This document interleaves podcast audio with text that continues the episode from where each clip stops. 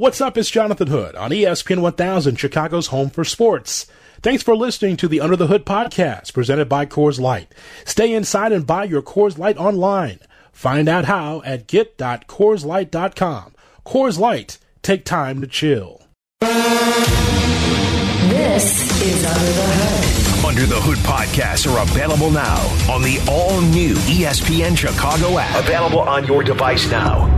This is E S P N one thousand, Chicago's home for sports. Under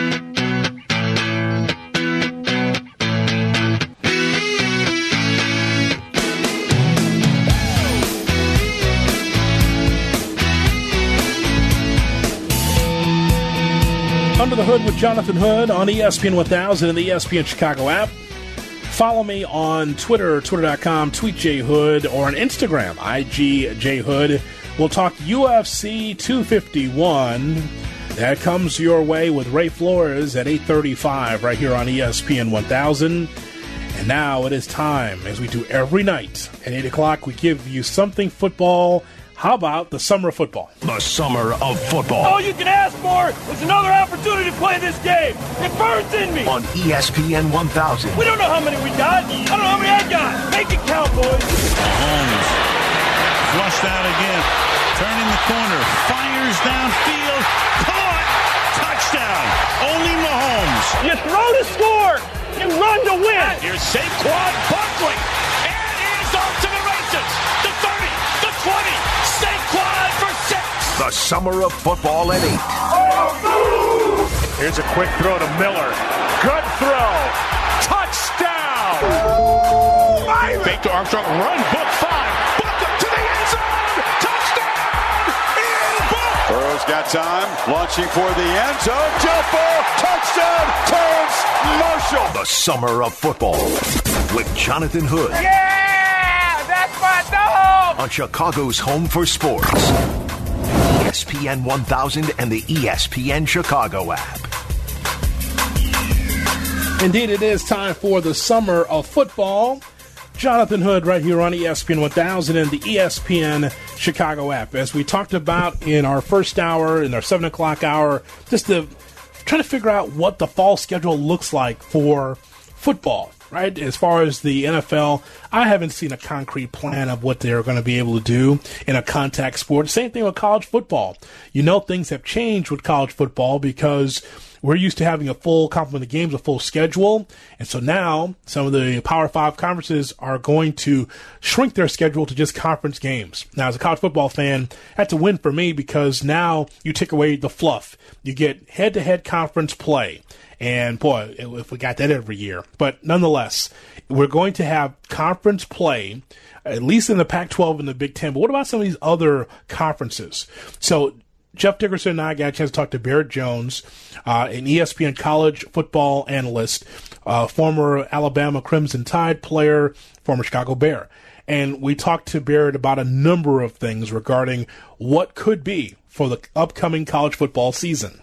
You know, when you see the Big Ten and the Pac twelve say they're going to have these conference-only schedules, do you think that's something that perhaps the S E C and the Big twelve and some other conferences might eventually adapt? Well, what's up, guys? Thanks for having me on. You know, I, I would say, uh, first of all, I was a little frustrated, uh, and I think a lot of college football fans were, and even maybe some other A Ds, it didn't seem like there was a whole lot of a unified front with college football, right? I mean, I, I kind of expected all the people to get together and say, uh, okay, here's what we're going to do. We're going to do conference only. And there wasn't any of that. Uh, there was no leadership. There was no one taking over. And so, you know, I, from what I saw based on a lot of the comments and kind of reading between the lines, I think a lot of the A Ds were very surprised by the Big Ten's announcement uh, that they were doing conference only. Uh, you know, at, at the end of the day, look, I, I obviously want what's safest for the players, but I, I guess uh, as a very amateur and a guy who, you know, is not an epidemiologist who knows a lot about coronavirus, I guess I don't really understand fully uh, what's a whole lot different uh, about, you know, traveling five hundred miles versus uh, one thousand miles maybe, you know, because a lot of these conferences have pretty wide footprints. Uh, you know, so I, I don't really get it fully, uh, but I, I, again, you know, it's it's we're still kind of digesting it and understanding what's happening here. Uh, you know, and, and I've heard a lot of people say, well, we need to start the season in October or, or maybe even we need to start the season in the spring. Uh, but uh, again, I just don't really understand what's going to be different uh, in the spring or in October uh, than it is right now. So uh, they got to come up with a plan. And again, I, I think unified leadership will be very important down the road if we want to have a season. So, Barrett, you feel that the Big Ten, with their announcement, and the Pac twelve is a little bit premature. Did you do you prefer the Big twelve, S E C, A C C model of waiting as we get closer to the season to find out what to do? Well, look, I, I just think it's fine if they do it. Uh, I, I was just a little surprised that maybe all Power Five conferences didn't get together. I mean, there's just so much money involved, and obviously, uh, essentially, those Power Five make up the C F P and the power structure of what college football is, and so.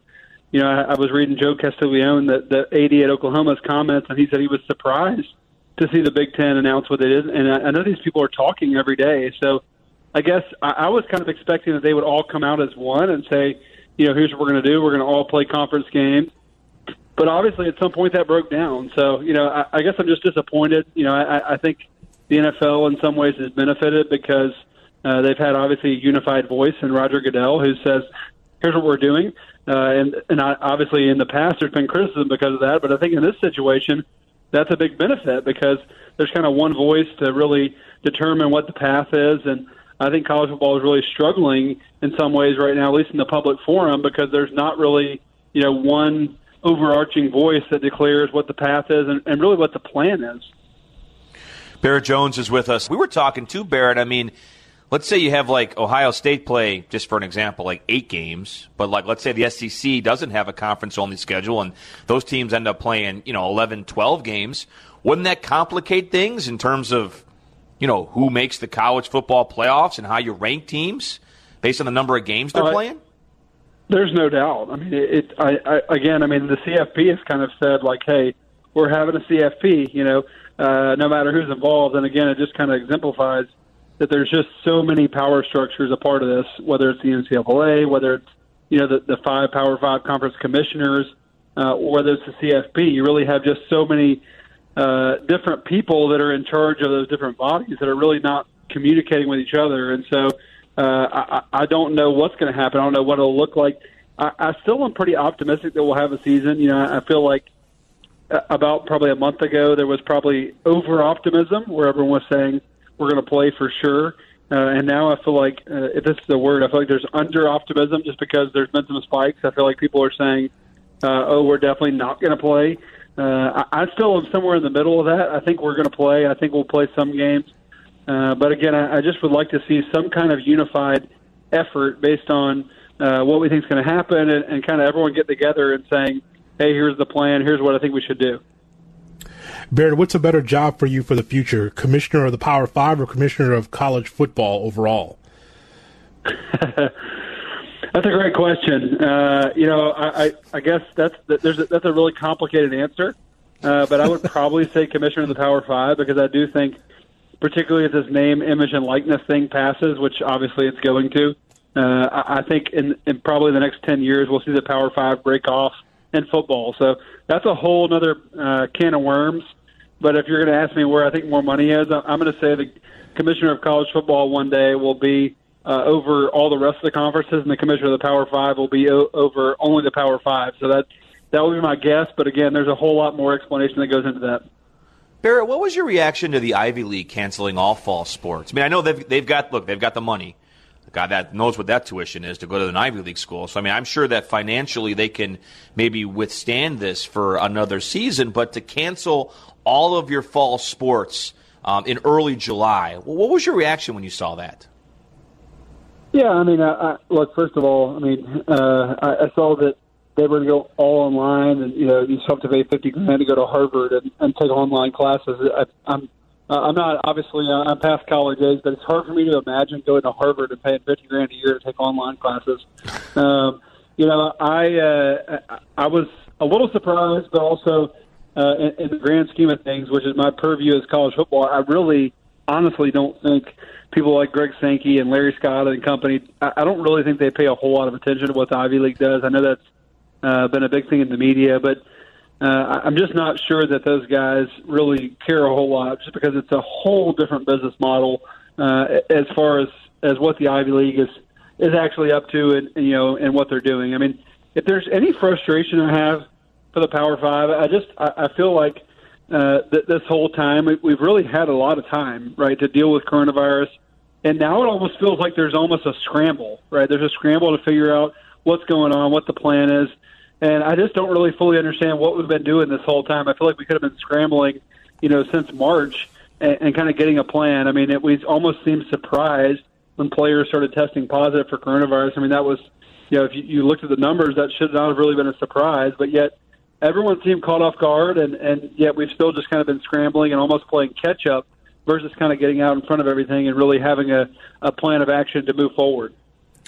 Barrett, now that we have crowned you the commissioner of the Power Five, uh, we want you to be able to jump in on this because, you know, it, here, here's here's some real questions about what we could see. If, if all the Power Five conferences decide to go conference only, uh, I think that's a win for me as a college football fan because it gets away from the fluff, even though, you know, I feel bad for the non-Power Five teams that uh, will not probably won't get fully paid. Maybe they get some kind of stipend out of this. But the point is, is that without the fluff, it's it's head-to-head conference play. Okay, so in this era of experiment, we see this in Major League Baseball, other sports experimenting things. What does the college football playoff look like from the Power Five standpoint? Are we still going to go at four? Does it expand to eight? How how's that look? Well, I, I do agree that I think it, in some ways it could accelerate that movement because I do think uh, just based on the trend right now, it's it, you know it seems like it will be only conference schedules. Uh, and then obviously someone will be left out. Like I said that all along. Like it's, it's an imperfect system uh, from the fact that you you know you have five Power Five conferences that are investing a lot of money in the C F P, and you, you only have four spots. Uh, as much as I love the four-team playoff, because again I'm a big proponent because I was a player and I, I don't really want to continue adding extra games. And I, I love the fact that there's buzz at the end of the season about who that number four team is, and I don't think there'll be the same buzz regarding who the number eight, eight team is. Uh, but at, at the end of the day, there's just too much money involved. So I, I do think that in some ways that there's an all-conference schedule, there'll be a lot of uproar uh, when the Pac twelve, excuse me, I mean when someone is left out this year. You know we're listening. You know we're live, right there.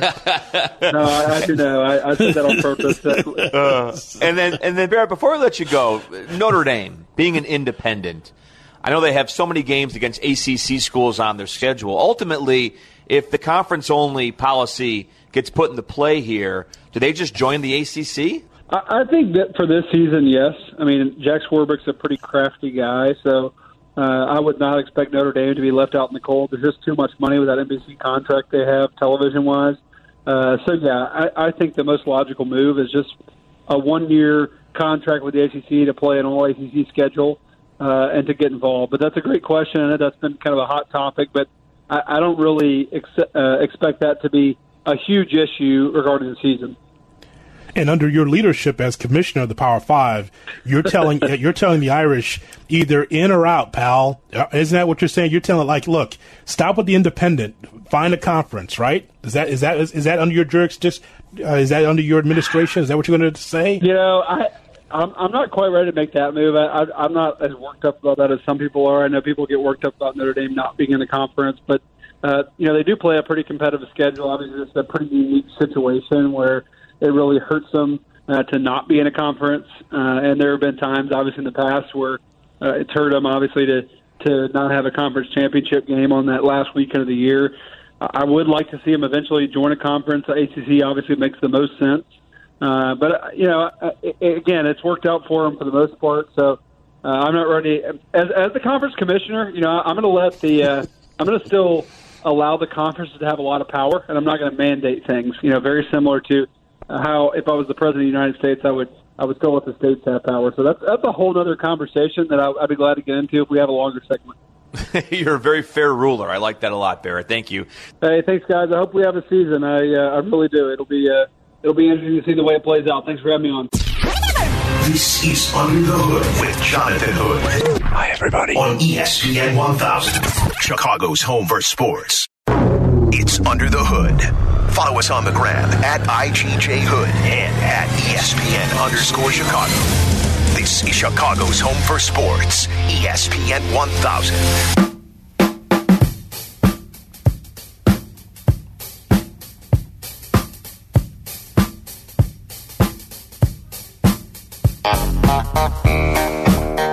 Good to hear from Barrett Jones, get his perspective of the college football season. That should be a lot of, boy, there are more questions than answers. I know that in my position, I'm supposed to give you answers. Uh, I don't do hot takes, so I, I, I'm a guy who just is like you. I'm no different than you. I just um, am not at a bar with a beer in my hand because I would be doing the same thing, talking sports with you at the bar, but I just happen to have a mic in my hand instead of a beer. And um, and so... a lot of more more questions than answers. Like, what does the college football playoff look like? Okay? Like, what does bowl season look like in the face of COVID nineteen? Again, more questions than answers. Same thing in the N F L season. Uh, some N F L news and notes for you for our summer of football right here on E S P N one thousand and the E S P N Chicago app with me, Jonathan Hood. DeSean Jackson, and I know the name is polarizing for many reasons because of what happened just as of late.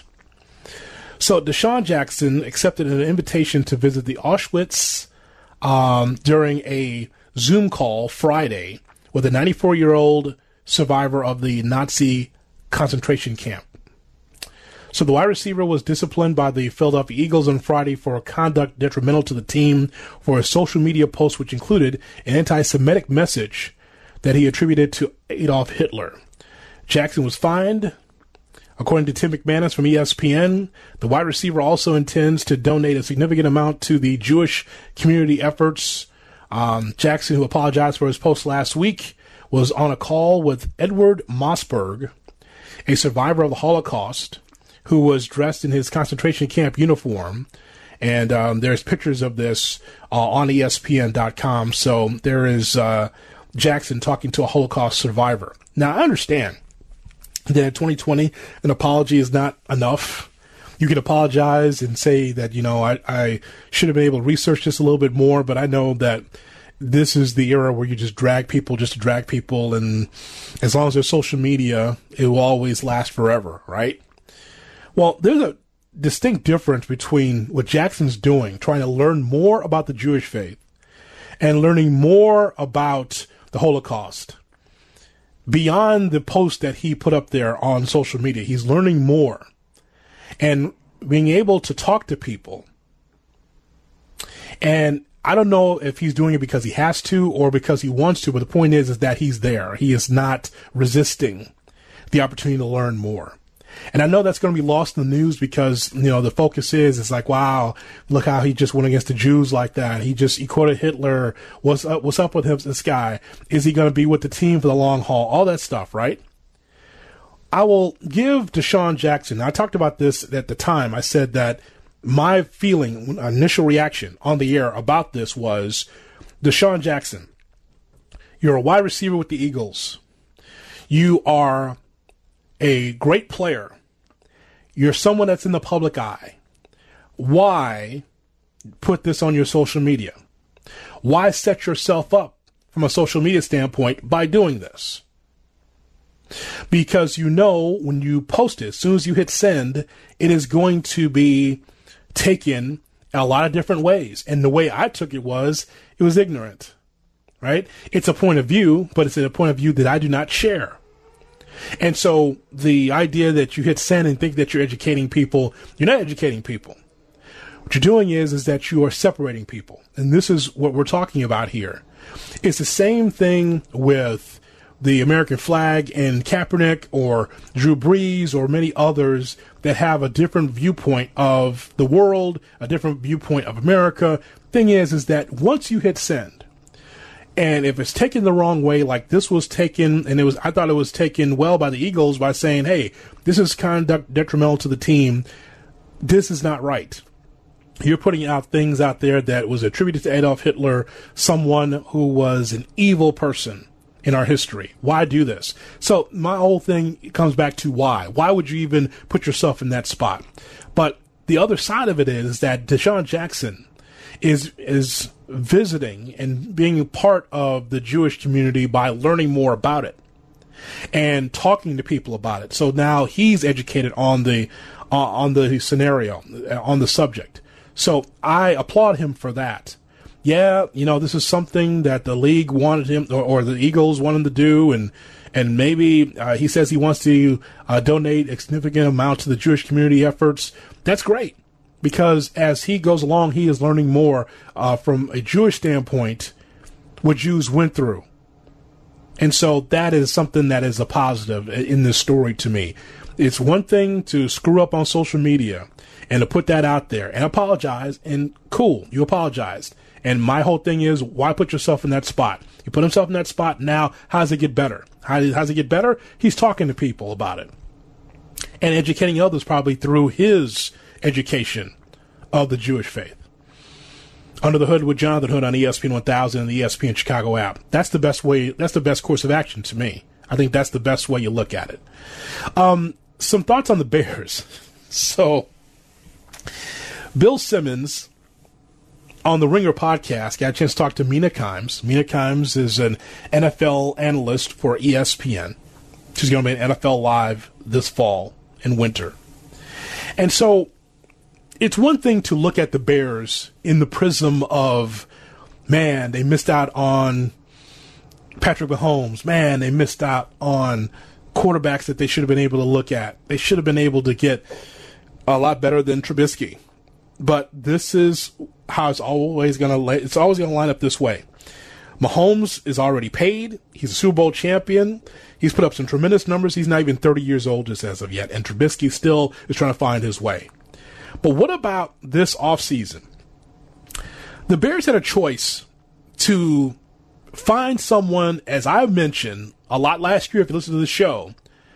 The Bears had an opportunity to find someone to push Trubisky or beat him out of the job for twenty twenty. I, Eric is tired of me saying that, because I was saying that the whole time. Find someone to beat Trubisky out of the job, or Trubisky step up when he has real competition over his shoulder. And I knew that Chase Daniel was never going to be that guy. He was a backup, closer to being a broadcaster than an actual quarterback in this league. So the Bears had a choice of Nick Foles or Cam Newton. They went to Nick Foles. Now, Nick Foles has never even played sixteen games in a row before as a starter. Nick Foles, though, in a pinch, is a nice quarterback, but not really the long-term answer for the Bears. Actually, the Bears don't have a long-term answer at the position. Because Trubisky, to me, once the season does start, he will be the quarterback. He has to lose out in the job for Foles to see the field. I think that's how the season will go. But why not Cam Newton? My whole thing in the spring and the summer was wondering, is Cam healthy? Is he ready to go? How's that ankle? Is because the Cam we saw at Auburn, the Cam we saw in the first four or five years of the season, of his career, rather, um, was a guy that can run with the football, had a cannon for an arm, and he could do a lot of different things. The Cam that we've seen over the last couple of years is a different Cam. Slower Cam, guy that is, was not one hundred percent clearly, not as mobile as he once was, and I thought, well, well, maybe we're, we've seen the best of Cam, and we won't see the Cam Newton that we saw as, as productive and as dynamic as he was when he first came into the league. So you pass on Cam, but the Patriots did not pass on Cam. Some thoughts now from Mina Kimes and Bill Simmons about how the Bears missed badly on Cam Newton. They got lucky with two teams specifically. The Chicago Bears.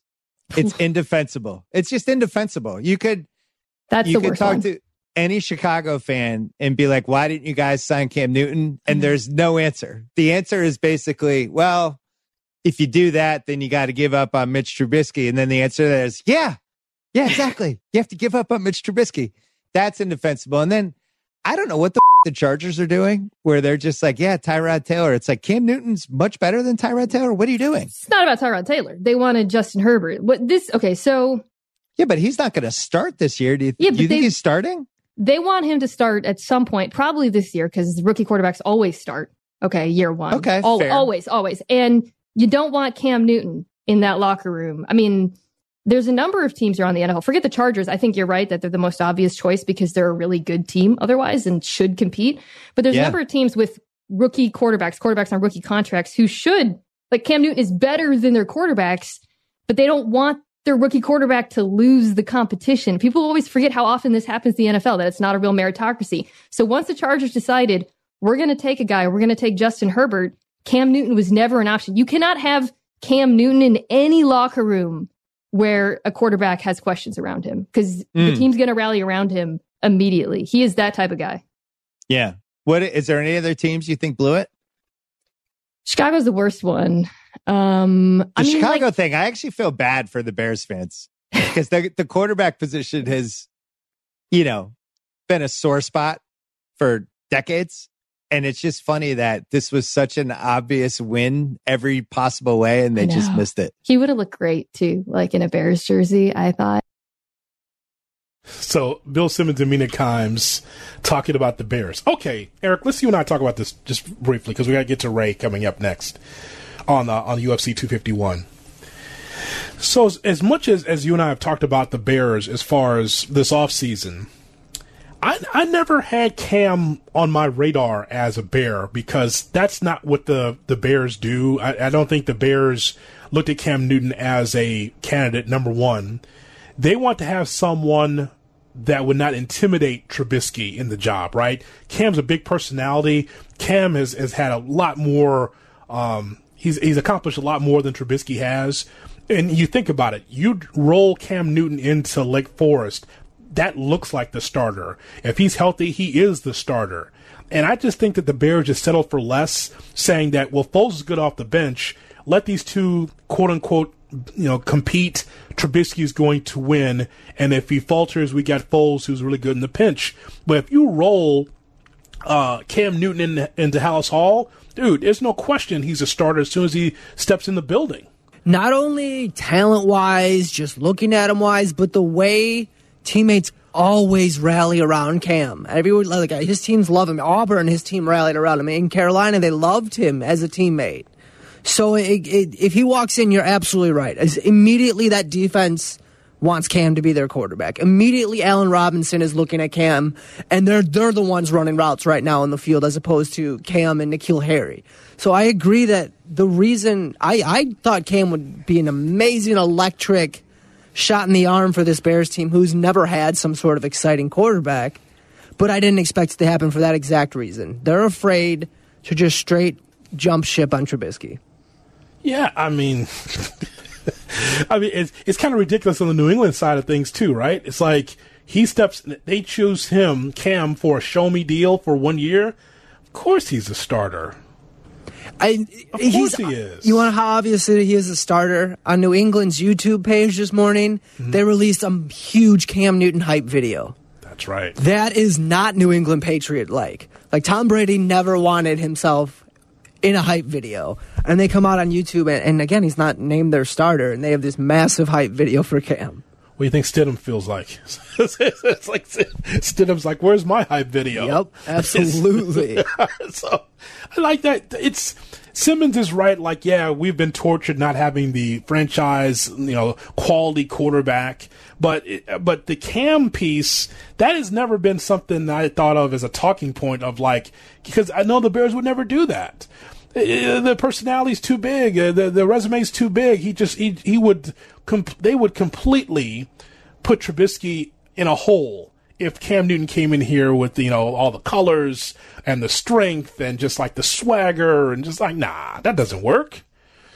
It, is that the better move? Yeah, it, it would be, because Trubisky would never see the field again. But no, that's how I look at it. Uh, oh, this story about Greg Olsen. Seahawks tight end Greg Olsen signed a deal to be the number two N F L uh, television analyst for Fox after he retires. So Olsen's thirty-five, signed a one-year, seven million dollars deal with Seattle. When he retires, he's going to go to Fox. Greg Olsen, uh, solid uh, tight end, uh, and still, you know, no matter where he's been, I think people still uh, consider him a Bear, right? He was still doing things off the field from a charity standpoint for the in the city, in the city limits, um, when he was with other teams. And so I think he'll always be known as a Bear. So Greg Olsen going to Fox. All right, coming up next, we'll hear from Ray Flores. We'll get his thoughts about U F C two fifty-one. Um, there was some robbery that took place in Abu Dhabi. We'll talk about that with Ray and more as we move forward right here on U T H. You're listening to Under the Hood Get the E S P N Chicago app for podcasts and the live stream from anywhere, anywhere, anywhere. Download in the App Store today. This is E S P N one thousand, Chicago's home for sports. What do you got there? This is your car. My car? I said a ten-second car, not a ten-minute car. Pop the hood. Pop the hood? Pop the hood. Tales from the Hood with Jonathan Hood on E S P N one thousand and the E S P N app. Here we go. Indeed, it is a special Tales from the Hood right here on E S P N one thousand and the E S P N Chicago app.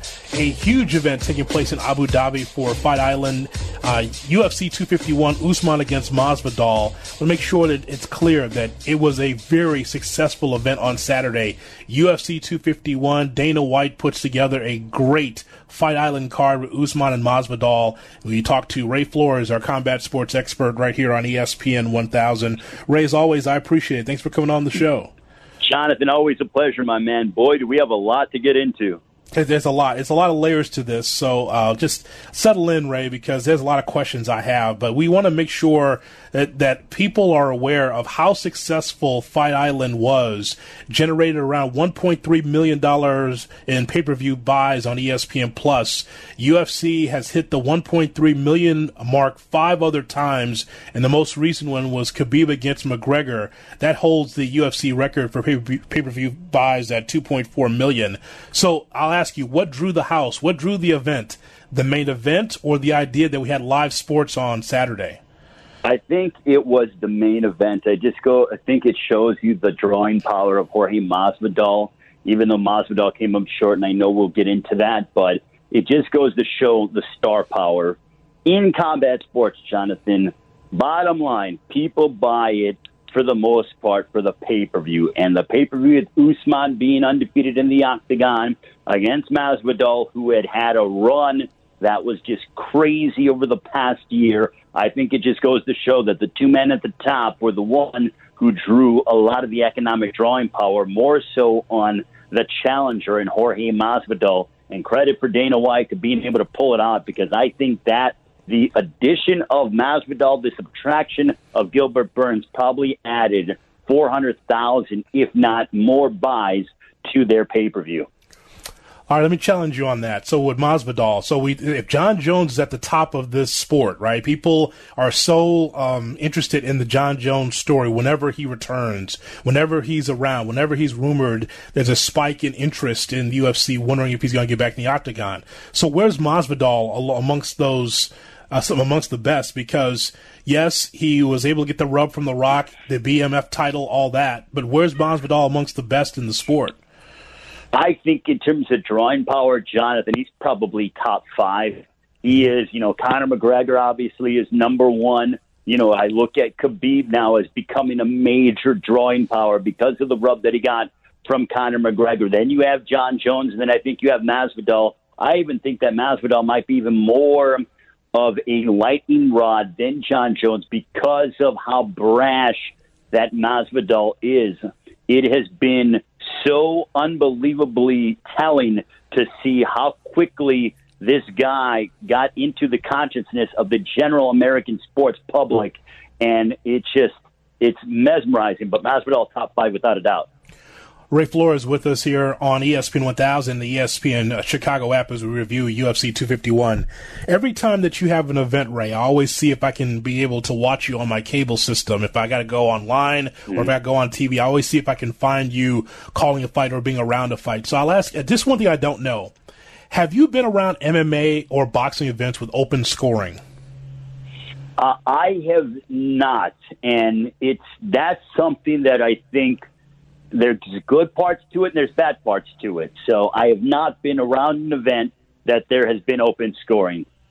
Now, the reason why I ask you that question is because uh, Volkanovski takes on Holloway. Holloway, to me, was the winner. It was close. Okay, I won't say the, that that Volkanovski was completely blown out of the water. I'm just saying that Holloway was the winner in that in that bout for me. It was close, but he won the fight, and I thought that he was robbed. And and here's where we go with the the closed scoring. It's the equivalent, Ray, of g- a gymnastics event, right? If you're doing everything you need to do in your gymnastic events, and the scores are not given until everyone has competed, then what's the what, then what's the point of having the gymnastics? You want to find out if you got a, a five, a six, a ten, or whatever it is, as far as the scoring as soon as something's over. To me, this this fight gives uh, a reason why people are on the side of open scoring, because there's no way to me that Volkanovski should have won that fight. It was close, but I think Holloway won it. What did you think? Uh, Jonathan, I agree with you. And Dana White went ahead and said in his post-fight press conference that he was so disgusted by the score and the incompetence on those who had Volkanovski winning, he said likely that they will not be retained. And you may ask, how does the promoter get the opportunity to be and, and oversee judges? Well, when it comes to an island like Yas Island in Abu Dhabi, the U F C pretty much has to police themselves because there is no athletic commission that governs that particular area, because they are not used to having prize fights on a regular basis. So the U F C, under Mark Ratner, who is the former head of the Nevada State Athletic Commission, they go ahead and they choose from this pool of judges all over the world and referees who are supposed to be unbiased, and Dana White was very upset. I think that those judges need to be dealt with accordingly, and I am for open scoring. I think it'll make for more fun fights, more excitement, and I'm all about transparency when it comes to mixed martial arts and combat sports.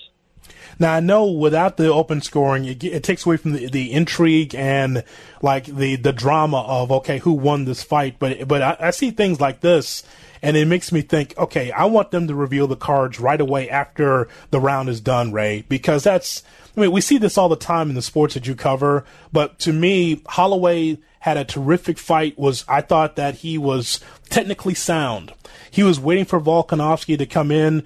Volkanovski, I thought, was um, it wasn't he wasn't panicked, but he was just trying to figure out a way to get Holloway down, how he could be able to get score on the card. And I just thought that Holloway just being solid, strong defensively, staying away from the opponent, and being able to get in when he needed to was enough to win. And that just that wasn't the case Saturday. So Holloway executed the perfect game plan based on what he was able to do. I love the fact that the, the whole game is to get to hit and not get hit. Holloway didn't get tagged as much to where I could say, okay, you can give Volkanovski the benefit of the doubt on the scorecards.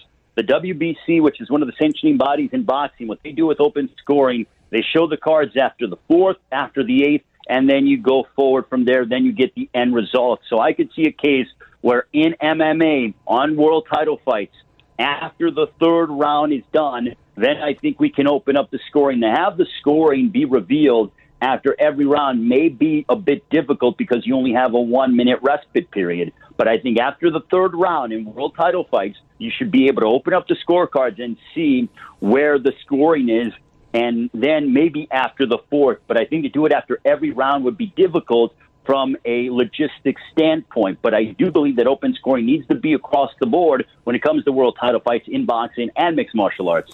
You know, Ray, I'll ask you again this question, and I always ask you this on certain fights.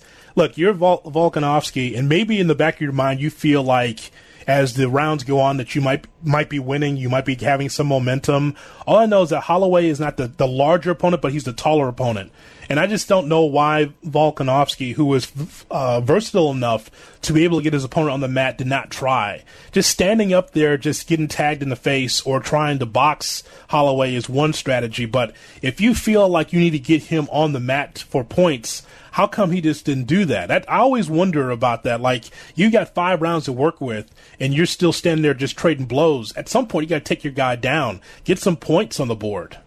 Well, I agree with that, Jonathan, but also might be a case to where Volkanovski might have thought, man, if I take this risk and try to get, you know, Max Holloway down on the ground and get him in a double-leg takedown or a single-leg takedown, I might leave myself exposed and really get cracked. Sometimes when guys get hit in early exchanges, they're a little bit shy to throw more combinations because they felt that sizzle and that heat from their opponent. They're like, man, you can really crack. Why do I want to leave myself exposed or take a chance like that? I don't think Volkanovski was in a gambling man's mindset. And to be honest with you, maybe it paid off with the lack of confidence from the judges. But I agree, as you're thinking about it, why didn't Volkanovski go to a plan B, plan C? Because maybe Max Holloway probably thwarted even a thought of him going to that plan B because Holloway was throwing some heat and landing some big shots on Saturday night. Jan uh, claimed the U F C's bantamweight belt after a fifth-round T K O against uh, Aldo. Uh, again, we talk about officiating. Why was the official slow to stop this fight? If you, I'll put it this way, Ray, if you're beating my ass and I'm in the fetal position covering my head, the fight's over. Like, if I'm not responding in ten to fifteen to thirty seconds and you just continue to pound away and I'm not fighting back, uh, they would call this fight in the streets if it was on World Star. Why wasn't it called here in Abu Dhabi? Jonathan, Leon Roberts, the most egregious thing that happened on Saturday was the lack of professionalism from Leon Roberts to not step in and wave off the fight. Also, the corner of Aldo needs to be admonished for allowing their fighter to get cracked and pounded on for so many significant strikes. First and foremost, it falls on the referee. And Leon Roberts, I think, needs to be suspended for what his lack of professionalism inside the octagon. And I will say that and go with that statement wholeheartedly. And the corner of Aldo, your fighter's getting pounded into submission, and you've got to protect your fighter. If the referee's not going to do it, then you yourself as a cornerman stop it. I'd rather have a fight stopped too early than too late. And in this case, I think it may have damaged Jose Aldo, and that might be the final time we see Aldo competing at the extreme high elite level of mixed martial arts. Ray, I thought coming into the Usman Masvidal fight that I was, whatever happens, I was going to give Masvidal credit for just hanging in there. I mean, short notice, you get your weight at a, at a particular position, uh, and you're going to take on Usman, who's been training all this time, and here you come. So either way, I was going to be pleased by Masvidal and his effort, but you could tell that the gas tank was low, especially maybe going into round two, or maybe after round two. That was all for Masvidal. Oh, I agree with you, Jonathan. You know what? The fact that he had to jump on two or three planes to get himself to to Yas Island in Abu Dhabi. Can you imagine? Mike Brown mentioned this. Can you imagine what Masvidal could do with six weeks to an eight-week training camp? But again, when the phone rings, as you have always told me in my young career, you told me when the phone rings, Ray, you pick it up. Masvidal picked up, made a lot of money, but he came up short. I think it just goes to show the tactical brilliance of Usman being able to transition from an opponent like Gilbert Burns to Masvidal. He got the win. He proved his dominance. But for Masvidal, he made weight. He was a professional, and he took it out like a champ. And I think Masvidal will be back and will once again fight for world championship gold, even at the age of thirty-five. With equal rest, would you still favor Usman, or would you give Masvidal the edge? I would favor Usman because, as I told you last week, Jonathan, Usman is the more complete fighter. But Masvidal is just so dangerous and powerful. But I think with more of a long, longer training camp, I think that Masvidal wasn't able to step on the gas in the championship rounds. And that's what he prides himself on. Usman was, Masvidal wasn't. That's what we got the result that it was. So in a fight where both guys have the exact same training camp, I'd be very curious. I'd still favor Usman, but you cannot count on Jorge Masvidal at any point. Ray, uh, lastly, um, is there anything else on the card that stood out to you uh, that was uh, in some of the prelims? Jonathan, the, the impressive performance to me was by Rose Namajunas to get back to, you know, what people have said it was championship form, getting the win over Jessica Andrade. I mean, look, it was uh, just a, a solid first round from, from both combatants, but, you know, I liked how Namajunas was able to implement, you know, the speed on her feet. She got a split decision victory. Uh, Jessica Andrade is former world champion, so tough and durable. Both of them are former world champions, but for Rose Namajunas to eke out that victory against Andrade, I think spoke volumes, and I think that Rose Namajunas has certainly once again propelled herself to prove that she is one of the best within the U F C women ranks. My friend, as always, I appreciate it. I really enjoyed uh, watching the, the bout uh, and, and just the whole card, not just the main event, but the entire card, Ray, because I, I give Dana White credit. I give the devil his due. During this pandemic, during this COVID nineteen, he stuck with his guns to be able to have um, you know, live sports. And I think he brought a lot of new eyeballs to his product. Uh, as we've been waiting for live sports to return, here's U F C filling that gap. And you know what? They've done a nice job during this time since March. Jonathan, they have done an excellent job. Dana White has been a proponent to make sure that combat sports are happening in safe measures. Everything seemed to go off well. And you know what? He got the payoff from the financial part of it with one point three million pay-per-view buys. And I am excited to see what the future has to hold, especially coming up this week with more fights emanating from Fight Island. My friend, I appreciate your time. Let's do it again soon. No doubt about it, Jonathan. Anytime you need me, I'm always here for you. Have a great one, my friend. And uh, say hello to the missus for me. I know she's enjoying her time on your lovely mansion in the moat and everything. Make sure to feed the crocodiles. The boat, yes, I forgot about that. Yes, Ray Flores, our, our combat sports ex- expert, as we talk about U F C two fifty-one right here on U T H. This is Under the Hood with Jonathan Hood. Hi, everybody. On E S P N one thousand, Chicago's home for sports. It's Under the Hood. Follow us on the gram at I G J Hood and at ESPN underscore Chicago. This is Chicago's home for sports. E S P N one thousand. Our thanks to you for listening and being part of the program here on E S P N one thousand, the E S P N Chicago app. Our thanks to Ray Flores for being with us, Barrett Jones on the program as well. Show produced by Eric Ostrowski on the other side of the glass. Don't forget, tomorrow, the baseball show at six o'clock, followed by Under the Hood at seven. We'll have Summer of Football. We'll take a look at the N F C North tomorrow, as well as Tuesday, Wrestling Tuesday. If you're a wrestling fan, tell them to check in at uh, nine thirty for a special guest. I'm sorry, eight thirty for a special guest for Tuesday, Wrestling Tuesday. For Eric, I'm Jonathan. Let's do this tomorrow uh, at six o'clock with the baseball show, then Under the Hood at seven right here on Chicago's home for sports, E S P N one thousand.